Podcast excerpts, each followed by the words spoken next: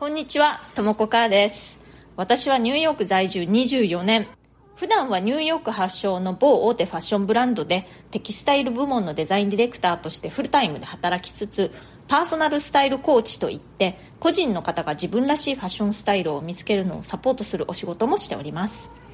このチャンネル、ニューヨーク人生劇場では、人種のるつぼ、何でもありのニューヨークで私が働いて、暮らして、経験したことや、日々の生活の中であったちょっと面白いことなどをシェアしていきたいと思います。ニューヨークの自由でポジティブな空気感がお伝えできたらいいなと思ってやっております。それでは今日もよろしくお願いします。私はいろんな方のファッションのご相談に乗ることが多いんですけれども基本的にはそれぞれの方がねこういうのが好きこういう風になりたいというものを一番その方に似合う形で着こなすにはどうしたらいいかっていうのを考えるという感じなんですけれどもまずステップ1としてはその好きなものを見極めるっていう段階があるんですね。自分がどういうものが好きでどういうものが自分らしく感じてかつ何て言ったらいいんでしょうね。そのベストバージョンの自分っていうのがどこにあるのかっていうのを考える作業をするんですけれどもその時にね、その好きなものが一つのイメージに定まらない。好きなものがたくさんあって決めきれないっていうケースがあるんです。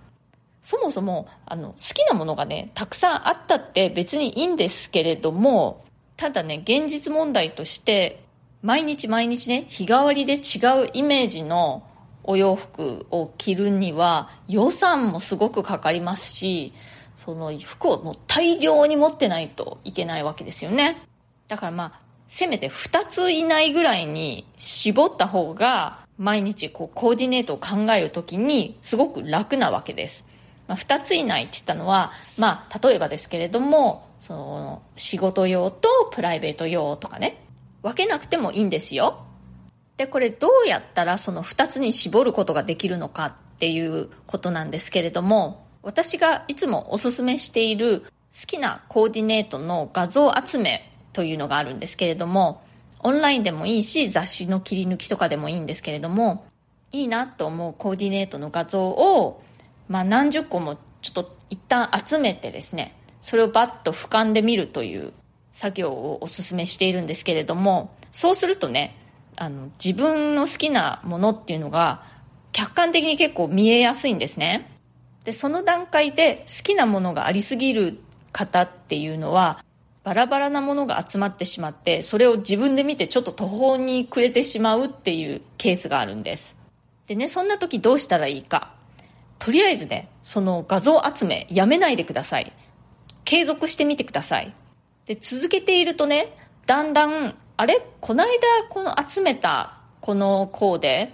今見るとなんかそうでもないかなっていうのが必ず出てくるんですよ。そしたらそれはちょっと除いて、で、またいいなと思ったものを足していくわけです。そんな感じでね、足す、削る、足す、削るっていうのをしばらくやっていると、だんだん、あ、今はこういう雰囲気の方がより好きだなっていうのがね、こう分かってくるんですよ、自分で。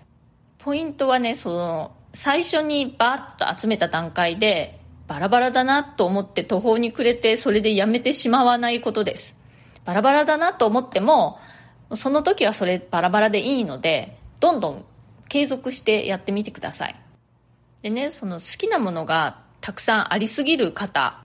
例えばですけど、まあ、ほっこりナチュラル系も好きだけれども、モードっぽい、ちょっと尖ったデザインも好きだし、シックで上質な素材を使って大人っぽいさりげなさみたいのも捨てがたいし、みたいな場合ですね。とりあえず今一番自分に響いてくるのはどれかなって考えてみてください。それで、じゃあ今とりあえずはこれにフォーカスしてみようっていうのをね、決めてみてほしいんですね。で、これ別にね、その一回決めたら一生それっていうわけじゃないので、とりあえず一旦これでやってみるかぐらいの感じで大丈夫です。別にいつでも変えることはできるし、おしゃれはね、自由ですから。ただ一旦方向性をね、決めると、お買い物が効率的になるし、コーディネートがしやすくなるし、まあ便利なんですよね。お金とクローゼットスペースが無限にあればね毎日毎日全身こう日替わりで全く違うファッションを楽しんだっていいんですけれどもまあそれはあんまり現実的じゃないかなっていう人が大半だと思います。だから一旦、まあ、一つか二つの方向に絞ってみてやってみる。でファッションのいいところっていうのはどんどんこう足したり引いたりしていって変化させていくことができるってことなんですね。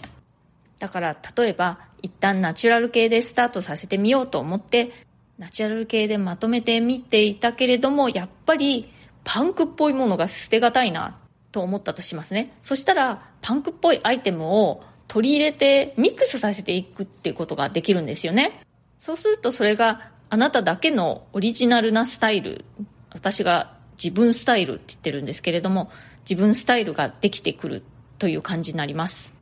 ファッションはあのお料理とねちょっと似てるところがあるなって思うんですけれども、まあ、レシピ通りにまず最初やってみてでそこから好みでねアレンジを加えていくっていうことができるんですね。正解は一つじゃないっていうことです、まあ、別に最初からレシピ通りにやらなくてもいいっていうところもちょっとお料理みたいかなと